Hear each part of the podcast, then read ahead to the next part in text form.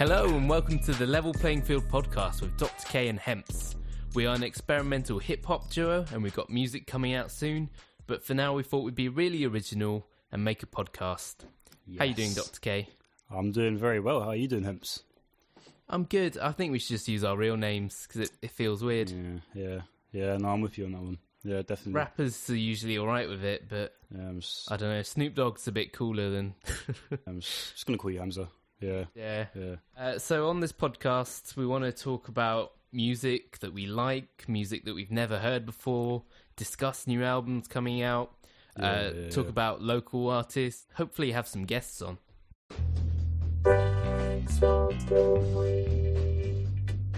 The first segment is tracks of the week, and this week Run the Jewels released two new tracks. yeah. We've got we've got Ooh La La and we've got Yankee and the Brave.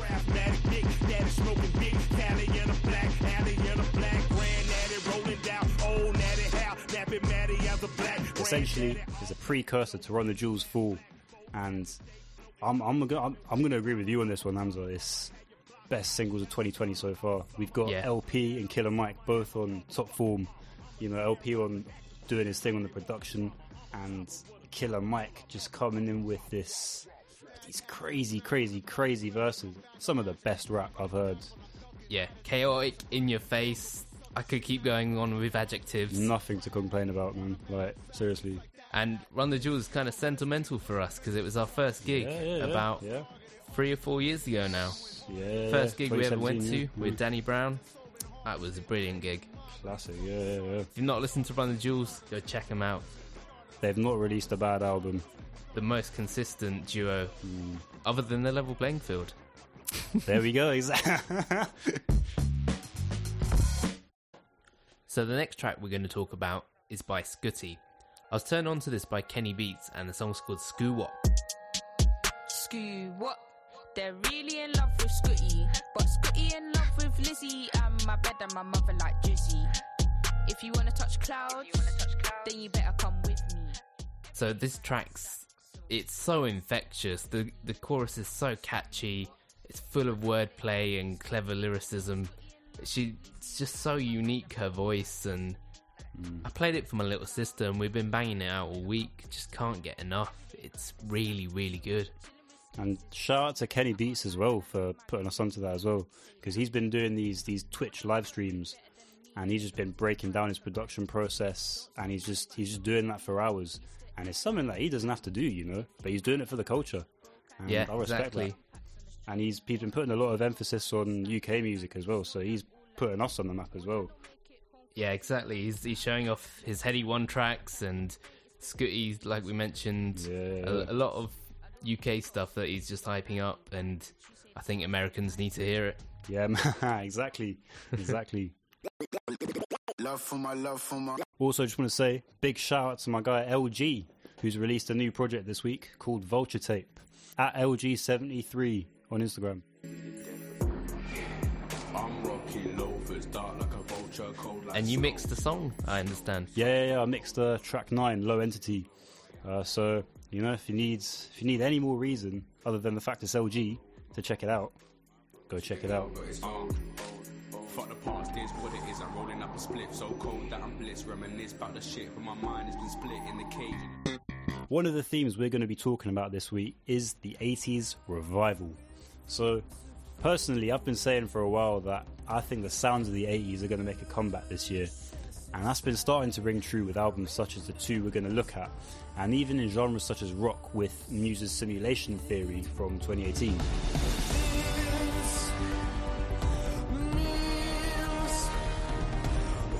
Now, I think it's important to clarify that personally, when I talk about the 80s being the sound of the 2020s, I don't mean the full 80s sound. It just sounds very dated nowadays. So I'm talking more about the instruments and the textures from that era, especially like the, the huge classic synth sound, but being reimagined in a modern context. Yeah, it's about taking those classic nostalgic sounds and that aesthetic and Yeah, yeah, modernizing it. Uh, there's examples recently like Doja Cat's Say So, which uses chorusy guitars and has Mm. that sound all the way through. And it, it's all just been blowing up at the moment. So why, why do you think this is, Hamza? I don't know. I think pop has struggled with its identity for a while. It's been using a lot of trap influences Yeah. and it hasn't really worked for a good amount of time. You know, we've had Katy Perry doing trap songs. I don't know, it doesn't appeal to me. I don't know if it appeals to some people. Nah, me neither, man. I think right now it's looking more positive and using the 80s aesthetic and modernizing it is something that will really push it forward, I think, taking that to a new level. I mean, personally, I think that's because for the last two decades, you know, we've seen the advent of digital production, and so that's prog- that's that's that's progressed to where we are now, which is where you can get a decent replication of pretty much any sound you can think of just on your laptop. So if you look at the Beatles and the Beach Boys, they wouldn't have been the Beatles and the Beach Boys if it wasn't for George Martin and Brian Wilson on production and how they used the mixing desk as the final instrument, as it were. It's like they, they were the building blocks of modern pop, isn't it? They were the greatest evolution. Before that, there was a lot of techniques that were quite basic and they really like pushed the boundaries, and I don't think pop has had that since. It was kind of where like music changed from being just live recordings to a record being something completely different, its own individual thing. But yeah, I mean, obviously nowadays, if everything's so easy to achieve with just the click of a button, maybe that's what I personally think. That's why so many people complain about music sounding the same. You know, it's lacking soul, lacking creativity because there's hmm. there's no challenge, and it's through that challenge that you're, you're making new shit. You're discovering you're discovering new stuff.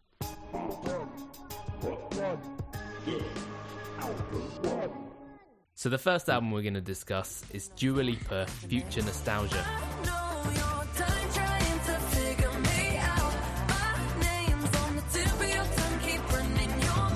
What was your initial experience with Dua Lipa? So before this album, I always thought she was a, just a good pop artist. You know, and she is at the the better end of kind of the mainstream pop spectrum. Um, I hadn't listened to her first album in full, but I did like certain songs, and even on smashes like New Rules, the production just made it interesting to listen to for me. Yeah, I, I agree. Um, I'd not really heard her albums, but I knew of her hits and I knew of her. Never really appealed to me, but that kind of made this album more of a pleasant surprise.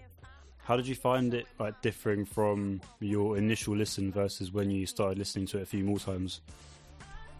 Yeah, I think it it took me a second to get used to her voice and get into because I don't listen to a lot of pop albums, so I, you have to get into that mindset, don't you? Yeah, yeah, yeah, definitely. It's hip hop mainly that I listen to. It's a very different vibe. So, but once you get into it, it's great. Yeah, yeah, yeah, I agree. I mean, for me, on initial listen, um, like you, I didn't expect to enjoy it as much. So it was it was a very pleasant surprise. Um, I think I respected it as a pop album, and you know, at the end of the day, it's just, it's just good listening, and I've not got much to complain about. Um, I think it flowed as an album. It ticked the boxes for commercial music, but it still preserved originality and musicality. 100%. The first track, Future Nostalgia, it dunks you straight into that sound, doesn't it? It just slaps you in the face with it. It's it's just such a brilliant introduction, straight in there. Got the keys coming in, high energy throughout. Cannot fault it. Yeah, I think it's interesting what you said because there's a massive production focus all over this album, and this song especially is interesting because the role of the producer is becoming more widely appreciated by the consumer, and so on this track, the song's producer Jeff Bhasker was name dropped in a line. And that line is, I know you like this beat because Jeff been doing the damn thing. Just a quick note as well. He's worked with Kanye. He did some stuff on Twisted Fantasy as well. Um, he's done Jay Z in the game. He's done Beyonce, and then he's done some of the really poppy stuff like Bruno Mars, Taylor Swift, Ed Sheeran. Wow, it sounds like he's done everyone. The production is it it is what it is what makes this record, and it's even alluded to in the title, future nostalgia. It's it's a new sound in today's pop context, yet it's reminiscent of what was once everywhere. I think some of Dua Lipa's vocals on here took me a second to get used to. This. I got some Taylor Swift vibes with her vocals, and it's really the production for me that stands out here. But once I got used to Dua Lipa, you It just flows. Mm. absolutely love it. Really, really good. So the next track I want to go on to is Levitating. I absolutely love this Mm, track. I think it's my favorite in the whole album.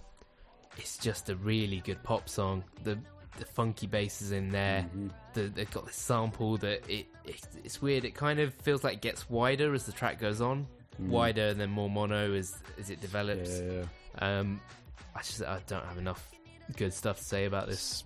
Yeah, there's, there's nothing bad to say about it, really. I mean, I think Yeah. it's for me one of the things I really like about this track is it's a very clever and eclectic blend of styles.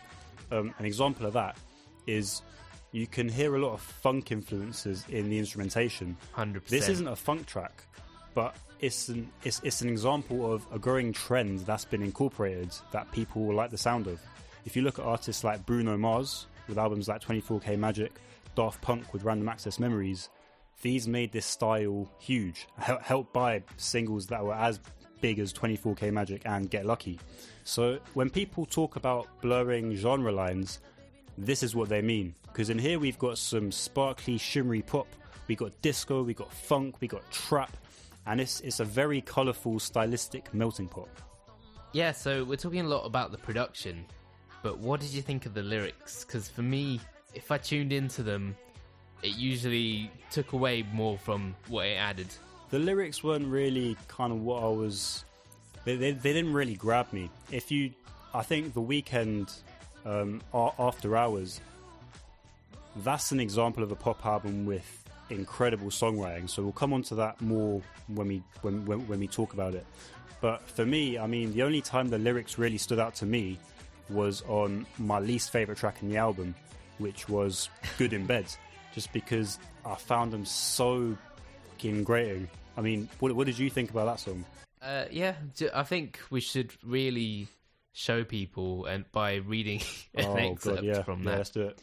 So the chorus goes, I know it's really bad, bad, bad, Hmm. bad, bad, messing with my head, head, head, head, head. We drive each other mad, mad, mad, mad, mad, but baby, that's what makes us good in bed. Beautiful man, really, t- really touches your soul, you know.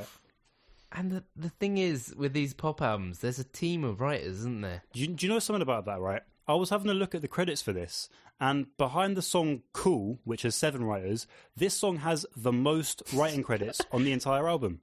It's got six writers. No way. More than any of the other songs, man.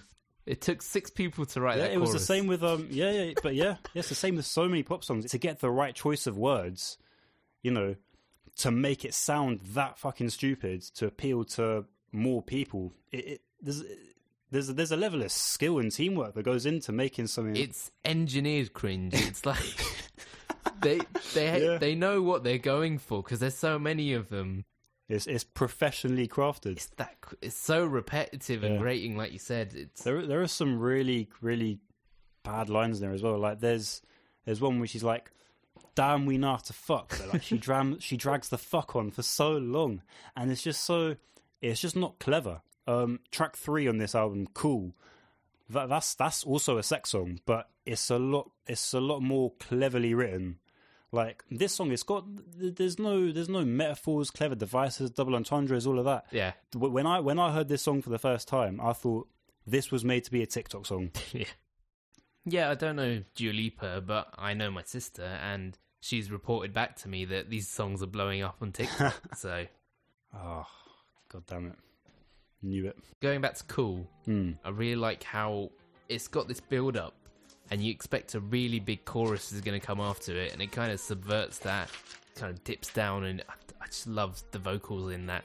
It's it's weird. We're do- we're talking about the production a lot, but in I think that's a really good example of vocals being on point. point, and I, th- I think you have to give Julie some credit. Like the the vocals in here are. Yeah, really good yeah, pop definitely. vocals, but it's it's the production that just takes it to that level. You've got that kind of that fat moogie bass. You've got all the you've got the synths in here. It's a great use of texture um, and how they've how they filled all the space. Close the track. What was your opinions on that? Boys will be boys. I think that was like I feel like it was an obligatory kind of feminist song. I feel I feel like they they just put it in there because they felt they had to, and I mean it's uh, obviously we're not the target audience for for this kind of stuff, but it, it's just it's just a weak album closer, man. Like even even if you Yeah. like completely disregard the lyrics, like just sonically, like where's where's the adventure of the first nine tracks? You know, where's there's there's there's no big Hmm. synths, there's no adventurous musical devices. It's all just it's just a bit dead. It doesn't feel like there's there's any soul to it, and there's some really cringe lines in there as well. Again, like the the mansplain line um, where she's like, "Oh yeah, that was sarcasm. In case you need me to mansplain." Like, just mm, mm, why, why? I mean, I, th- I think it was intentional that uh, production wants to give more space to Dua Lipa Yeah. and let her shine, and Yeah, it kind of matches the the vibe of the track. yeah, yeah, yeah. it's you know it's a feminist anthem.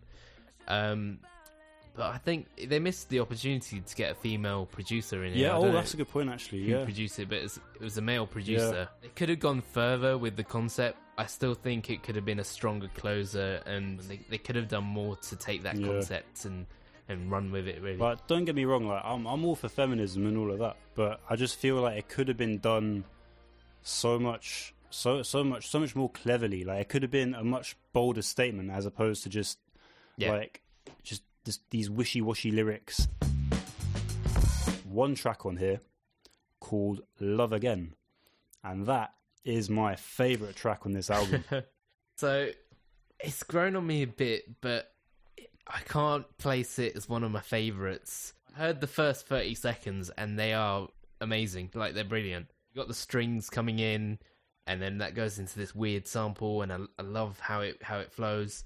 But then after that 30 seconds, I expected some really hmm. like massive shit to come in and like they're doing crazy things with these strings and the samples and it kind of let me down. It went to Fair this enough. like quite simple beat and started this song, and they they use the hmm. sample in bits and the strings in bits, but I feel like if you gave that to yeah, like a more creative producer, I don't know who did this one, but if you gave that to someone else, like give it to me, I'll do it. yeah. I'll, I'll make a banger out of this. Give it to the level playing field. Yeah, I just I expected more from those sounds. I like there was a song in my head that I wanted to hear from those samples, and maybe I will just rip them and make a song out of it. But um, be yeah, interesting to hear. yeah, that's why I think may, maybe my my perception of the song is colored Mm. because of that. But um, yeah, I wanted more from. Fair enough. I mean, personally, I I loved it. I thought it was I thought it was a brilliant piece of music. You've got that that twenty second, twenty three second string intro, and it just and then and then this sample just comes out of nowhere and it just hits you. And it really it really caught me off guard the first time I heard it because I recognized the sample and I was like oh shit. Like because I for me when I listened to it for the first time I really wanted to see where the strings were going. You know this I wasn't expecting to hear a, a string section at the start of a Dua Lipa track. Um so Yeah. so so that really piqued my But, interest. but in hindsight, I don't think they added to that song having them play out at the start. I think if they had taken that and done that with a different song, Hmm. it would have been a lot better. Particularly with this song, I don't feel it added to it. I'm gonna I'm gonna have to disagree with you on that one. Um, I'll I'll come into the strings in a sec, um, but I do just want to talk about the sample first of all. The main sample, the da, da, da, da, da, da, that that that that phrase. Yep. That's that samples a song called "Your Woman" by a group called White Town, and that was from 1997. And that song samples a song called "My Woman" by a guy called Al Bowlly, which was released in 1932. And as if that wasn't enough, My Woman by Al Bowlly is a cover of a song called My Woman, released by a guy called Bing Crosby in 1932 as well. And as if that's not enough, the White Town version, Oh, you yeah, keep man, coming with 'em. yeah, it's it's a big sample chain. But the White Town version was also sampled by Naughty Boy in his song with Wiley and Emeli Sandé, "Never Be Your Woman." Very nice. in terms of sample choice, it's an homage to UK pop culture. It's almost like it's almost like a pop sandwich because it starts and ends with this really lush string arrangement. That's how it ends as well. And in the middle, you've got your your typical pop elements. And so in a way, it's, it's the least poppy track on the album in terms of musical devices and structure. And when you get to the end of the track, it's everything's going on. I think the arrangement throughout is incredibly well written, and it does a lot for the harmonics and the texture of the track. They, they as, as I say, they they build as the track progresses, and you've you've got a few little intricacies here and there as well.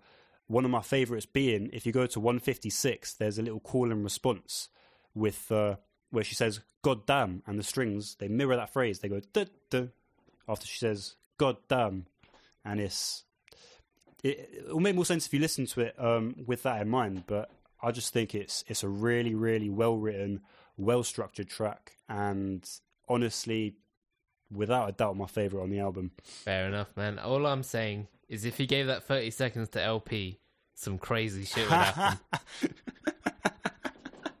oh mate, imagine if you gave El-P just oh, full orchestra. one of the one of the singles of this album, "Break My Heart," um, the bass line in that, which is the the main driving point of the song, it's the same bass line from the song uh, "Need You Tonight" by INXS. Oh yeah, it's that dun dun dun dun dun dun dun. dun, dun. Yeah, yeah, yeah, yeah. I, I love um, the transitions in mm. that song, and like when the beat cuts out, mm. and then just just how she flows with the sample. They do that very, very, very well. It's good fucking pop music. That's what it is. I think for me, this is probably one of the best pop albums I've heard in a Mm, long me too. time. Me too. and I was really pleasantly surprised with it. There's some bits that dis- detract from it, so it's it's taking the classic '80s sounds and modernizing it, and I think in places it does that too much. Like we're talking about "Good and Bad," the chorus in there. I think there's places where it falls into classic pop errors that are grating and horrible, but on the whole, really enjoyed it. On repeated listens, I start to pick up the different production elements first off. But I was also noticing a lot of the typical pop features and themes that remain there to sell the record. For example, the last two tracks, they don't feel like filler, and they're still well made pop tracks. I mean, personally, I didn't like them, and they they were intended to be the more typical safe pop songs that will bring in plays. While I personally would have liked a stronger ending to the album, I can see why they're there. The aim, going back to the album title as well, is was to use that nostalgic sound, but without it sounding dated. And I just want to say, as you were, because you mentioned this in Love Again, um, I want to say that a particular instrument that plays a big role in this album is, in fact, the string sections. They're they're everywhere. So it takes a lot of skill and a good arranger to be able to incorporate an ensemble into a really busy piece of music, which a lot of the higher end pop is, and fill that space and add that depth without cluttering the song. And I think they achieve that really well throughout this album. Yeah, and I hope that's something that catches on in the future because, like, I saw Kano live not too long ago, and he performs with this massive orchestra and horns and everything. I, I'd love to see pop acts doing that more. It, it was amazing seeing a grime artist do that, but just everyone should have Oh, an orchestra. It should just be a thing. Oh, they, they, they just bring out like they, they bring out the musicality. So we're going off topic now. I think let's get back to Dua Lipa. So for me, my favorite tracks were Future Nostalgia, Don't Start Now, Levitating, and Break My Heart. I'm going to say mine were Love Again, Levitating, and Future Nostalgia. Overall, I think this was a great album. Loved it to bits, but there was just a few things that took away from it that where it delved more into the the pop tropes and hmm. that kind of took it took away from it.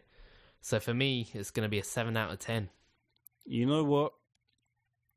I originally gave it an eight, but the last two tracks are just they they, they did they just really kind of they just they, they just feel disappointing. They just feel more more of a letdown each time I listen to the album. So I'm I'm gonna I'm, for that reason I'm gonna have to give it a seven out of ten as well. In agreement. Yep, yep. There we have it, seven out of ten, both of us. It will be It will be interesting to see what impact it's going to have on albums to come. I think. This is one of the trends I'd love to see catch on. How will it stand the test of time? How is it going to influence the future releases? Will it be seen as a seminal album? Check it, check it. Have it. Technique of the week. Our next segment is Technique of the Week. So this is going to consist of Seth coming up with a technique that he's thought of to make music, Yeah. and yeah, I'm going to try and see if there's any good ideas that we can salvage from this. Right. Yes. It's usually when you're high you think of these. So let's let's see see how this goes. We'll, we'll keep it kind of simple this week um, because it's the first one. You know, ease into it. But if you need some fresh sounds for your music, and you also need some motivation to get in shape and stay healthy, look no further than the gym. Right. So if just just walk around with with a mic, so you can. I mean, most of the time I just use my voice memos. Sometimes I use a Zoom H1, which is a little handheld stereo mic. Um, but that's only if I'm like getting really So so let me let me get this into it. So people are working out, they're doing their weights, they're they're on on the machines. You're walking up to them saying, "Excuse me, miss, could you just, just Ah, move I out the way?" I'm- all right. Pointing your your microphone. I mean, look. Yes, I do get a bit self conscious sometimes. You know, walking around with a microphone in the gym. it's do people stare at you? it's a bit more awkward when it's a bit packed out. But you know, at the end of the day, you know, you just got to do it for the music. Fair enough, I guess. As far as getting sounds, it's the gym is a gold mine. Um, I find that a classic place to start is when you finish doing some some squats or your bench, your, your or your deadlifts or whatever, and you're putting the weights back. You clank the weights back on the rack extra loud so that you get a big, big, big clank, right? From from your big from your big weights because you're all big and strong, you know. I can tell people at the gym hate you. Nah, man, nah, He's nah, just nah, standing there, dropping the weights down. Generally, it's quite like discreet. I try and just look around, see if anyone's looking, and it's, just, it's more of a like, just just a slide in, just get my phone out, you know, just a quick clink, and then put it away. No one saw. okay, so you um, did you do it discreetly. I'll try. I'll try. I'll try. You- You're not you're not being obnoxious and, Nah. and pissing people off. Seriously though, like the, the classic is when you're clanking those weights, you you take that sound, you chop it up, you drench it in some big long ass reverb, you know, and it is for me personally, it's one of my favorite snare sounds. I know the sound. I'm just imagining you with the mic doing this over and over again. Just people Ah, staring man. at you, getting It pissed sounds off. good. It sounds they good. want to use the weights, but you're just you're just standing there clanking them, trying to get the perfect sound. so, if you're looking for some new interesting drum sounds, walk around the gym with a microphone like a twat. Sounds cool. Put it in a track. I, I, I highly recommend doing it. So the next album that we're gonna discuss is The Weeknd After Hours. What was your experience with The Weeknd? Because I know you were pretty hyped for this one. Going into this album, he was an artist whose music I've always enjoyed, but I'd never listened to any of his projects in full. Maybe I saw him more as a pop artist around the time of Beauty Behind the Madness, but I don't remember ever disliking his work. And as I was discovering the more contemporary R&B stuff when I was a teenager, I listened to Trilogy quite a lot. There wasn't really any other R&B of a similar vein that I could get into. It was pretty much just the Weeknd that I liked. So I remember hearing Blinding Lights when it came out, and that grabbed me and really got me into like researching the whole 80s comeback kind of thing. Set aside all of the content of the song, it's six minutes. Yeah. Now you you get you get albums of like long albums of two minute tracks, and that seems to be the trend. So that was definitely something that threw me off as well. You know, especially considering that it's the longest track on the album, I think it's a pretty bold statement regarding the musicality of this record. So, based off what I already knew from his music as well as the three singles, I was I was very intrigued to hear what this album was going to sound like. Nice. Well, with me, it was slightly different. I'd listened to his big hits and usually heard them way too much. um, they, yeah, they he gets overdone on the radio a lot, and I think that's what put me off going further into his albums and really listening to him properly. But you know, I I did like what I had heard. Um, so I kind of went into this blind. Uh, I knew Blinding Lights. That was a pretty good pop song, and we'll talk about it more later. But um, yeah, pleasantly surprised by this album as well. Another thing before we start going into the individual tracks is the credits on this thing are it's it's quite an interesting mix of of names.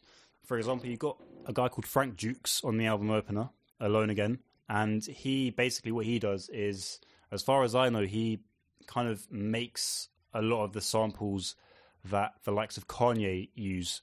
So Oh, he's wow. his his sound is all over the life of Pablo, for example. Um, and he's he's quite a big name in the the songwriting uh, production side of things. But who else we got? We got we got Metro Boomin on a few tracks, track six oh to eight, yes, um, track fourteen. We've got Kevin Parker, who's obviously Tame Impala. Who else? You've got Elton John, who Oh, who wow. I did missed that one, one. who Where's did he? track four, Scared to Love, S- Scared to Live. Um, oh that's they they used the sample. Mm.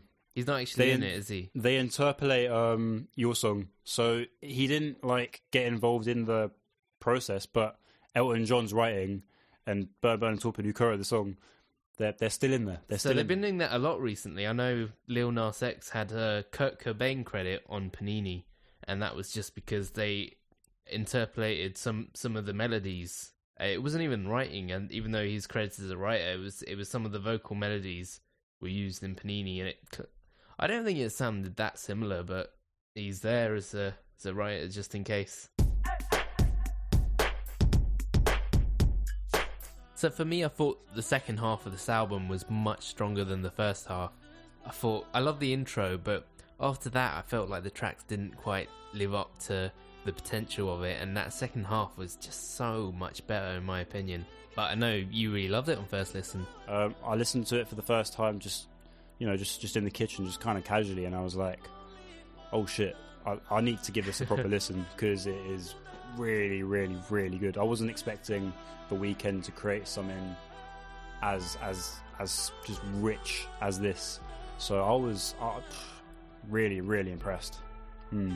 Yeah, I'd say the same. I was, I was pleasantly surprised by both albums. I mean, I was expecting something good um, based off the singles and his previous work, but I wasn't expecting something this good. So, the first track, Alone Again.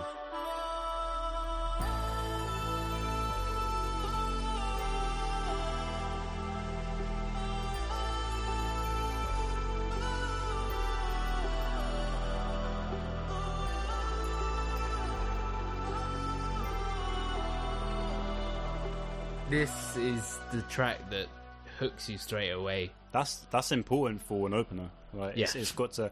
That's when that's when you're sitting down. You know, you're getting in the zone of the album. I, I think it does that really well. It's Mm. the the synths. I mean, we're going to talk about the synths all over this record because they're so good. But here, it, straight away, they really shine. Mm. You got the the drums coming in, and there's there's so many little intricacies in the production Mm. of this track, and like little xylophone sounding taps and things. It really sets up the vibe of the album really well. This has um Frank Dukes on writing and production. Okay, what's he done before? Um, like the the samples that Kanye and a lot of those guys kind of take Oh, and wow. chop and use in their music.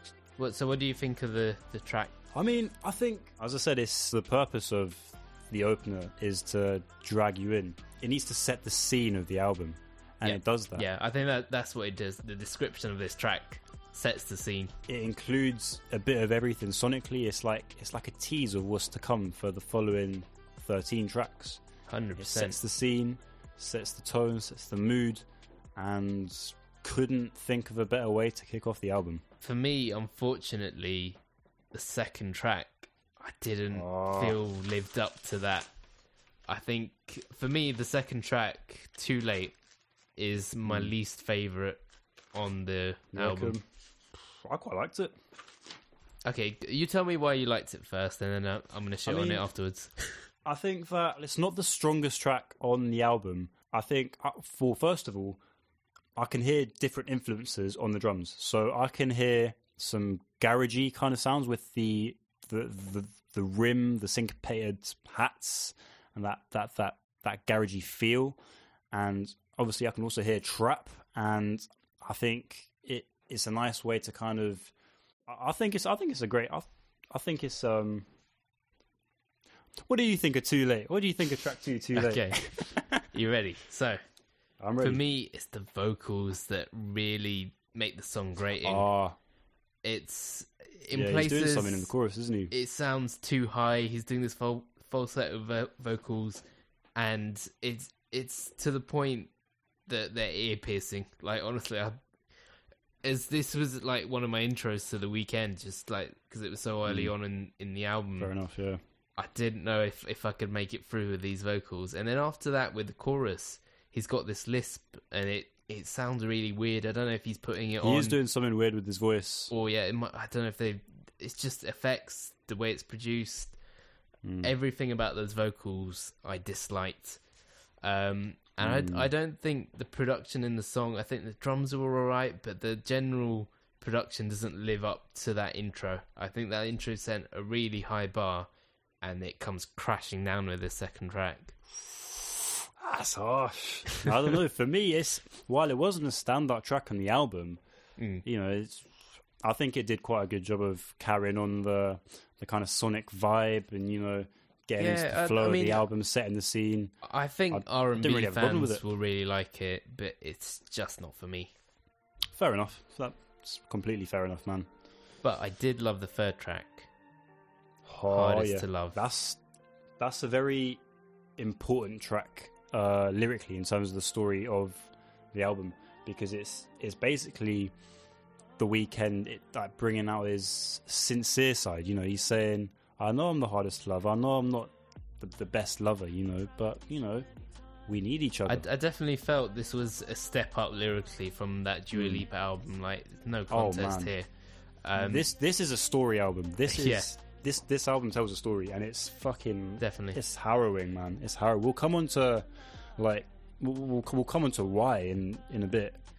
But on on this track particularly, you, we, we're talking about garage influences. The breakbeat Mm. on this, it, I loved it. That sold me on the track straight, straight away. It's almost like a like a drum and bass kind of. yeah, It's the juxtaposition between those fast drum, those fast drums, and the slow synths, and his his crooning melodies, and it's Yeah. all, it just works, you know. I'd love to see a, a remix with a rapper on here. I think it would work really well. Oh, I've not thought of that, but damn.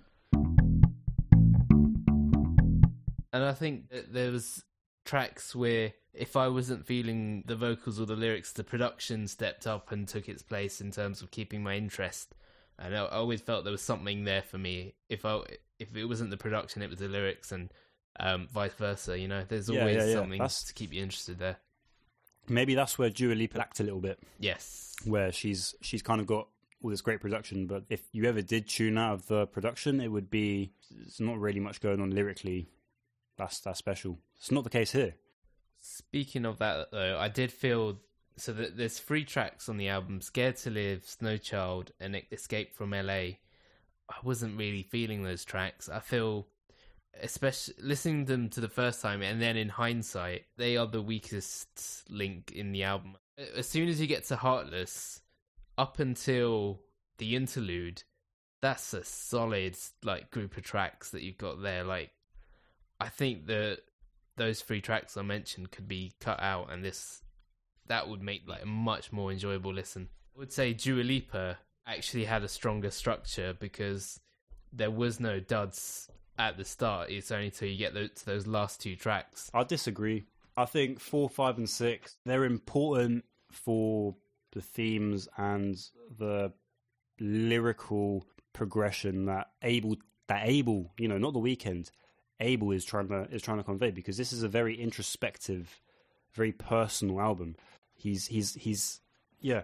I mean, Scared to Live, for example, you know, it's it's is going on from that theme of sincerity from track three. He genuinely wants the best for her, and you know they're both sincere love songs, and that's that. I think is why this song interpolates your song by by by, by Elton John, because Yep. they're both very sincere love songs where both artists are fully wearing their heart on their sleeves, and there is a lyric on here where he's saying, "I was singing notes."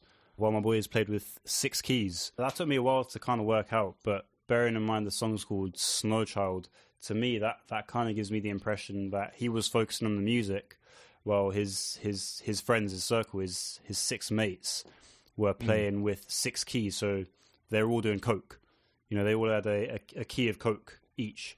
So, but he was singing notes, and it's basically saying that he had all this stuff around him, and drug misuse is another very very common theme of this album. Yep. Um, at the start of verse two, he goes, "She liked my futuristic sounds in the new spaceship," which he says like, and he's he's auto tuned as he's saying that, and you got some laser sounds going from the synth. Yeah, yeah. And he I goes, remember that bit. "Futuristic sex, give a Philip K. Dick." Mm. that made me laugh, man. Yeah. because verse two is just full of pop culture references. So he's got Jay Z, Eminem, Patrick Swayze, Swae Lee. Yeah, like- there was a couple like M's like guys. Shady, wasn't there? yeah, yeah, yeah. So I want to talk about Heartless. Yes. So this, I I heard it briefly before the album came out. I think it was a single, and it didn't really like impress me as much as it did in the context of the album. I found yeah, yeah. in here because then you realize it's taking all these kind of synthy noises and and a lot of the production techniques they've already have, and Mm. it puts it into these this this trap banger. Yeah, yeah, yeah. It was it was a welcome change in in terms of the the progression of the record. It was the first single that they released, and actually, I just want to say a little bit about that um, because I think as as an album, um, as as as in terms of consistency as an album, it, it's it's it's brilliant, and that even the choice of the singles and the order in which they released was was carefully considered. So first off, we had Heartless, which is an irresistible, futuristic sounding trap banger, and it explores his more his more debaucherous side.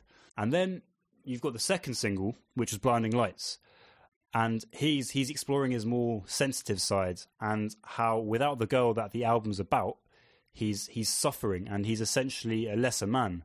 Then you've got the third single, which is the six minute epic that is After Hours, which is one of my standout tracks. Ties in all the themes on this album, and on this track, he's condemning the, the Abel heard on Heartless. So it's a very dark, honest track, and while that is a constant theme of the record, here he's he's bearing his heart on his sleeve and he's he's practically pleading for this girl to take him back. So when you listen to that track and you go back to Heartless, you know it was all a facade. Because the first lyric of Heartless is exact opposite of what he's saying in Blinding Lights and After Hours. Throughout the album, he's exploring these different sides to himself that create the problems that have inspired the story that we hear as the listener. And going back to the choice of singles, they've thought through what is going to summarize the, his his story in three songs. So I'm very curious to see whether or not they release another single.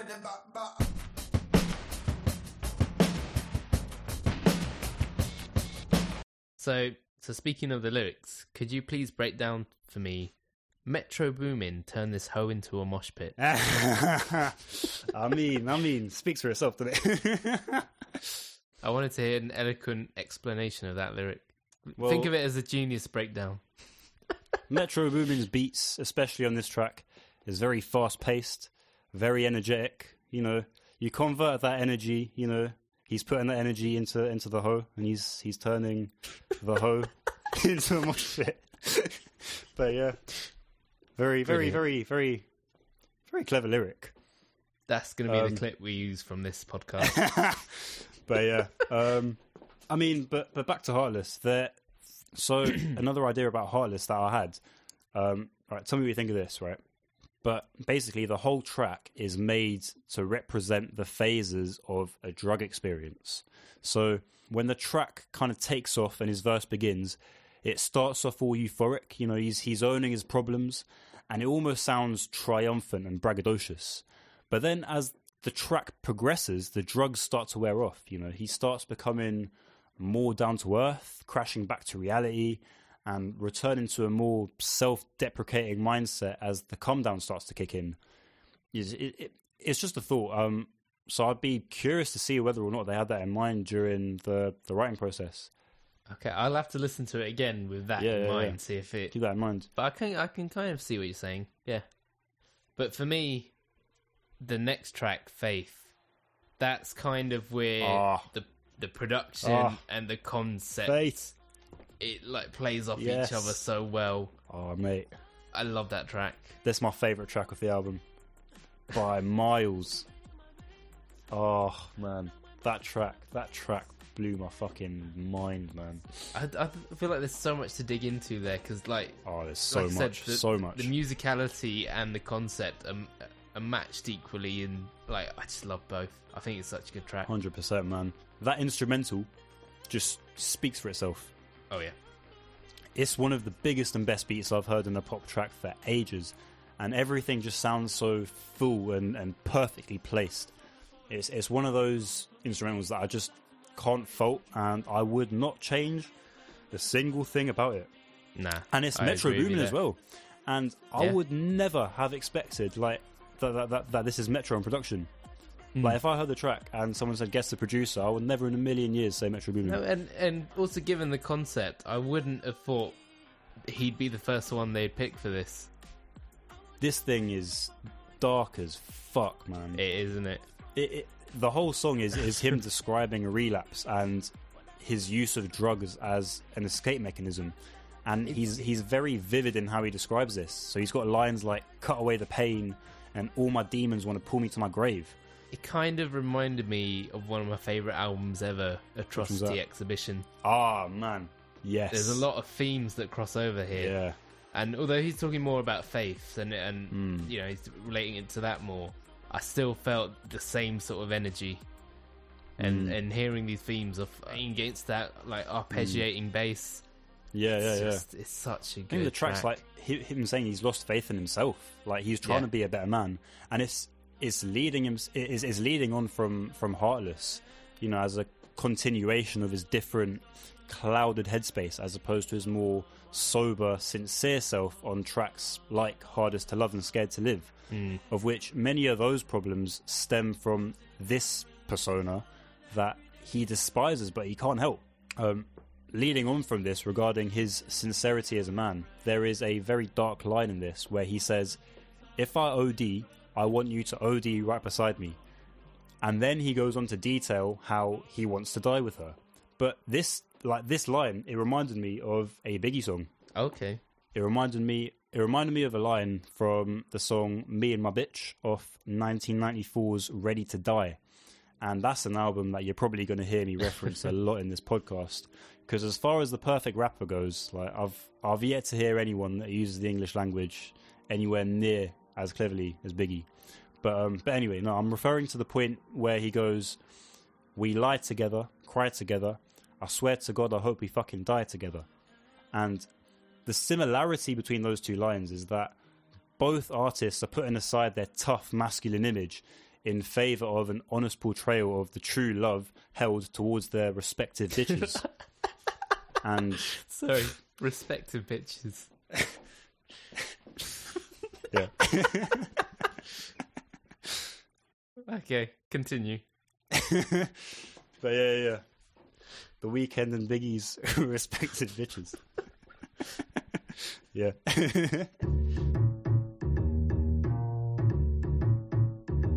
It's a really nice phasing out into blinding lights. Works so well. Mm.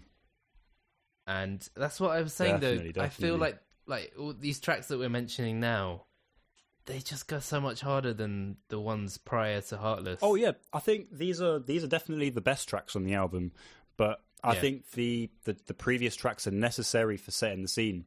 Um, okay, I get you. I I just wish that it could be more consistent, and yeah, it yeah, yeah. Fair enough. Fair enough. Like if it was all this level, this would be a ten out of ten. Fair enough. Yeah, yeah, yeah. Me too. I think.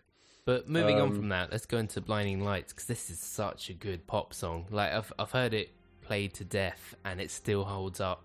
Just the musicality of it and everything, it's so good. It's Max Martin on production again. I think um, when we were talking about uh, the sounds of the '80s being reinvented more than being recycled, Yep. I think this is this is a great example of that because obviously you've you've got this the, the use of instruments such as the Juno, you know the melody and the chorus, the arps, all of that. but, but it's in it's it's in a modern context, so it sounds it still sounds new, it sounds fresh, and it's my favorite pop smash in recent memory, man. Honestly. I do feel like so we talked about Dua Lipa using them, and I do feel like she was modernizing the '80s, but this does more to push it forward and take those sounds. This is trying to create something new, I think. Yeah, yeah, that's a good point. Yeah, that was relying a bit more on nostalgia, as the name suggests. Mm. There was a lot of callbacks to the '80s and references. I think this this isn't really doing that t- as much. It's more so looking forward and utilizing those Trying to make a fresh sound. and yeah, Yeah. making something fresh. definitely. I mean, lyrically as well, it's it's a contrast to the previous two tracks. You know, it sounds like he's sobered up a bit. Um, he's trying to he's he's trying to improve. He's trying to improve. He's it's there's a lyric where he says he's he's going through withdrawals, and I reckon that's in both the sense of drugs and missing the goal, and it, it also one of the, one of the themes of this track is the escapism of the city at night, which is obviously it's a lot more more real. It's a lot better, and it's a lot more healthy than escapism through drugs. Yeah, As far as top shelf pop, this is it. yeah, such a good single.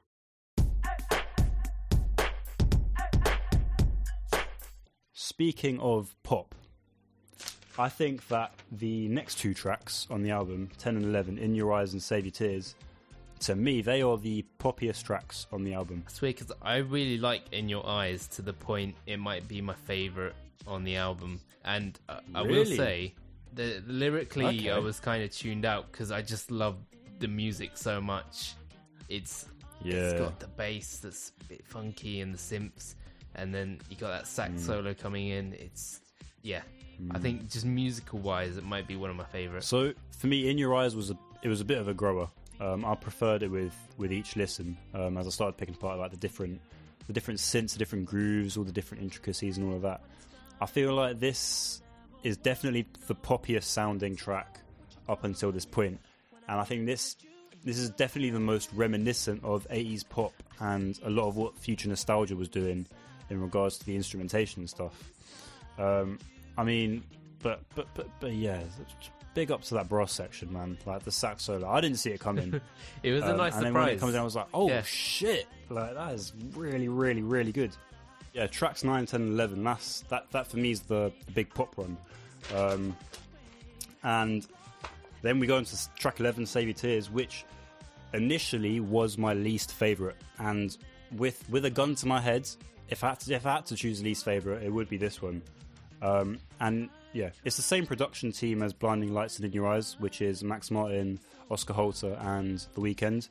Um, so, so what it's done really well here with the kind of pop sounds is what Dua Lipa failed to do when finishing up Future Nostalgia, which is having that that that pop influence, that pop sound that's going to bring in all the sales, but having it tie into the theme of the album and the sound of the album. Yeah, And the thing, while tracks 10 and 11 might be the poppiest, they don't stray. They don't sound out of place. Yeah, no. I think that's very, very hard to achieve. again, save your tears. I I didn't dislike it. I think it's pretty in- inoffensive in terms of the album. Hmm. I think it's it's a solid tune. It's all right. Yeah, yeah. It's a good song at the end of the day. For me, the interludes it kind of goes back to the start of the album where I wasn't really feeling it, and it's it's kind of that level again. That's the Tame Impala produced one. Yeah, that surprised me when you told me that. I wouldn't have guessed that before. Yeah. I mean, I didn't pick up on it on first listen, but then I found out it was Kevin Parker, and I hear and I, and I listened. I was like, okay, yeah, that's some pretty classic Tame Impala production because you, you you got it starting with the organ, you got that thin but spacey piano rhythm.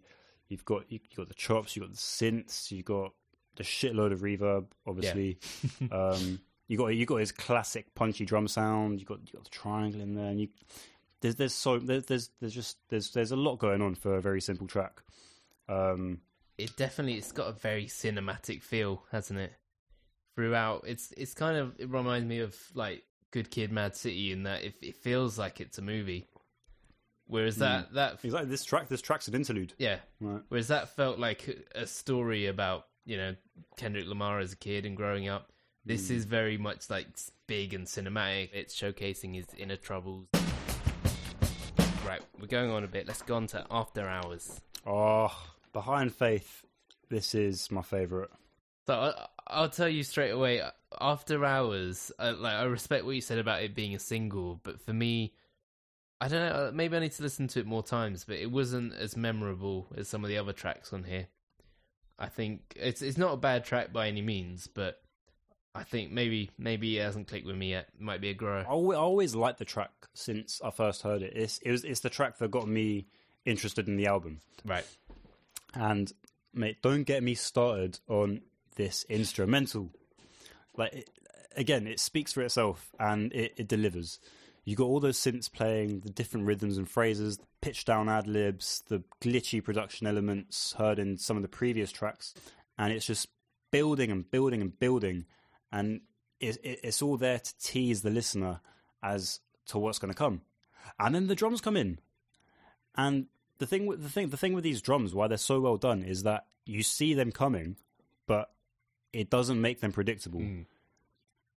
Like ultimately, it's, it's it's quite a simple beat, but they just knock so fucking hard, and it's the driving, pulsing rhythm that's been teased throughout the rest of the track, and it feels like just the epic beat that we've been waiting for all album. They just sound so fucking fat, man. like it's yeah, honestly, brilliant, brilliant, brilliant track. Cool.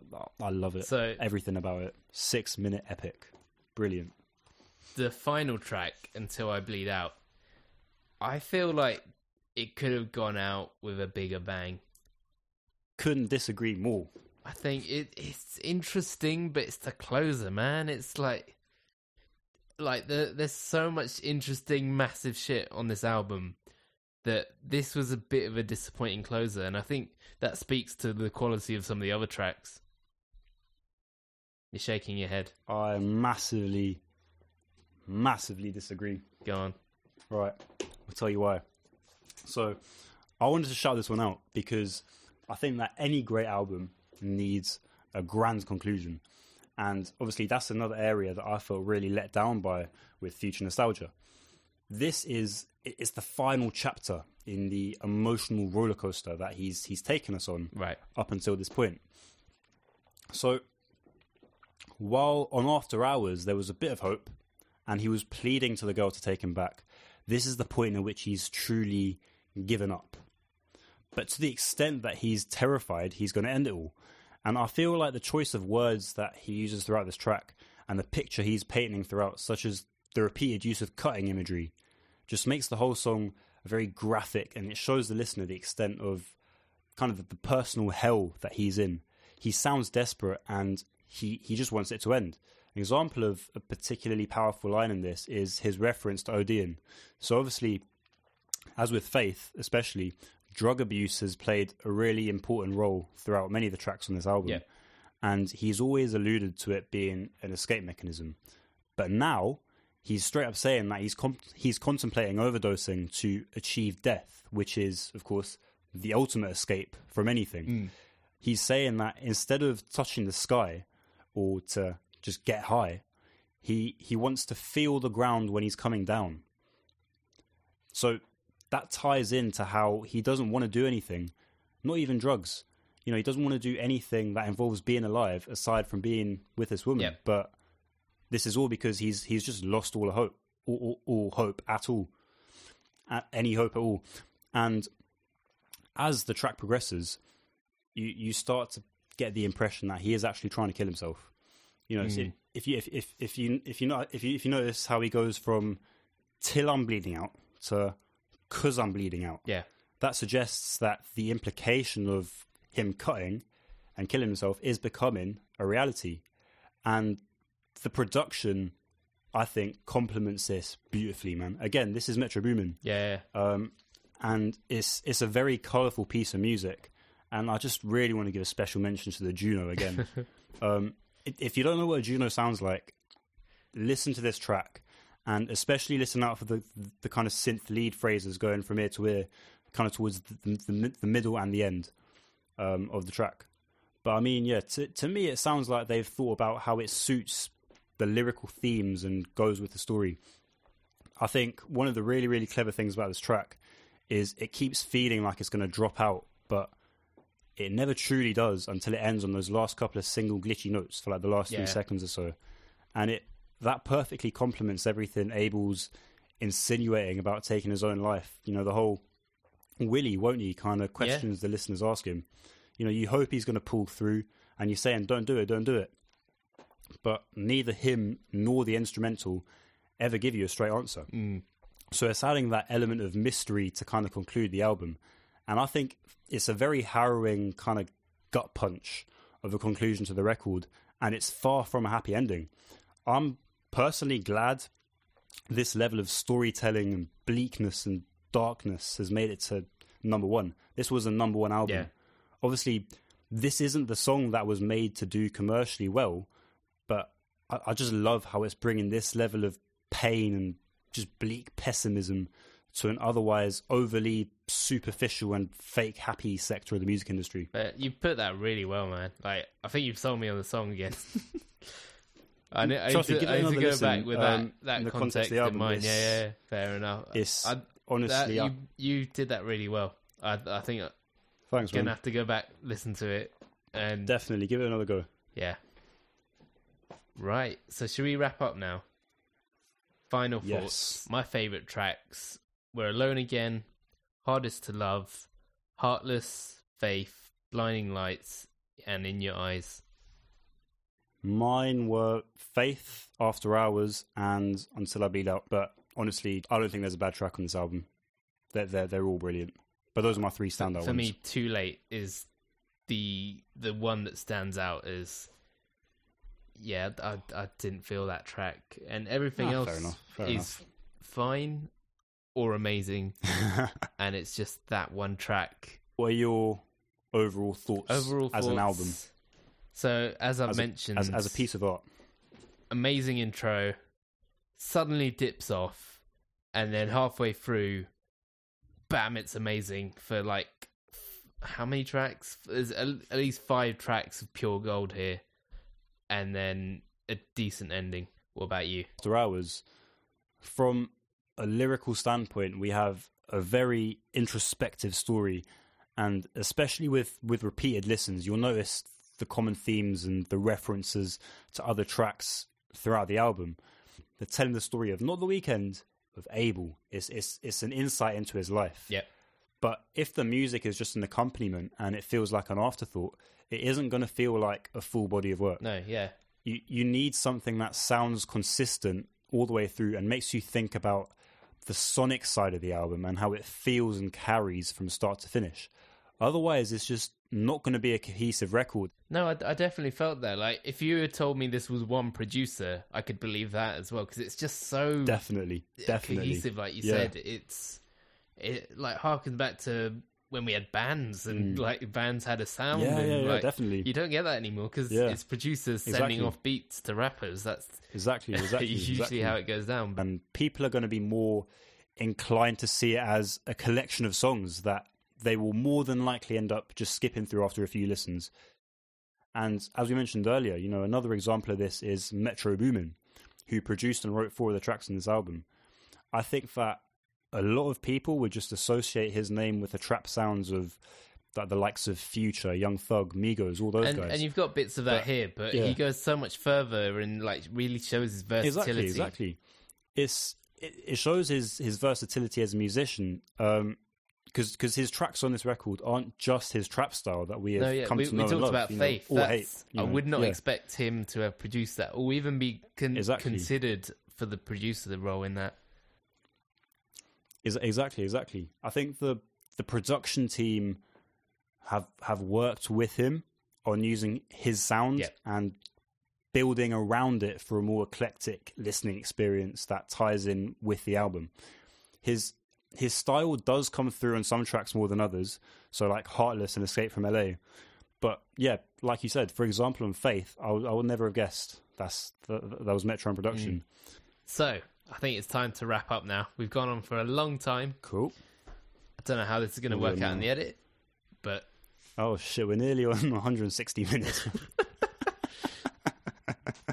Well, it's fine. No one's listening at this point. Um, Yeah. Everyone's dropped off. Okay, so the scores for, for anyone who is still here. What are you thinking on this album? It is more a case of of thinking about why it wouldn't be a 10 out of 10 as opposed to why it would be a 10 out of 10 i think Right. i think i would i'm inclined to give it a 9 a very high 9 High nine, strong nine. a high 9 a very a very strong 9 borderlining on 10 Okay. because because I, I just can't find fault. The only thing that like if I was going to nitpick, um, would be that tracks ten and eleven wouldn't sound as poppy as they do if um the Weeknd had full creative control over his album. But I, I really really can't complain because I don't think they detract from the album. Mm. I think they fit really well. I think they're very cleverly done, and it's it's using the advantages of being on a major and having having all these contacts and all this all this like a budget of that level. I'm going to give it a nine and a half for now. Nine and a half. We'll see if that drops. We'll see if that goes up. Ask ask ask me in a year's time. Okay. Well, I can tell this is it's an album you really love and you really I really like. it. I wasn't expecting to like it to like this as much, man. I don't normally listen to R and B kind of stuff. But this this really blew So me is, away. is it an album of the year contender for you? Potentially, we'll see what. Well, well, Run the Jewels Fall. Yeah.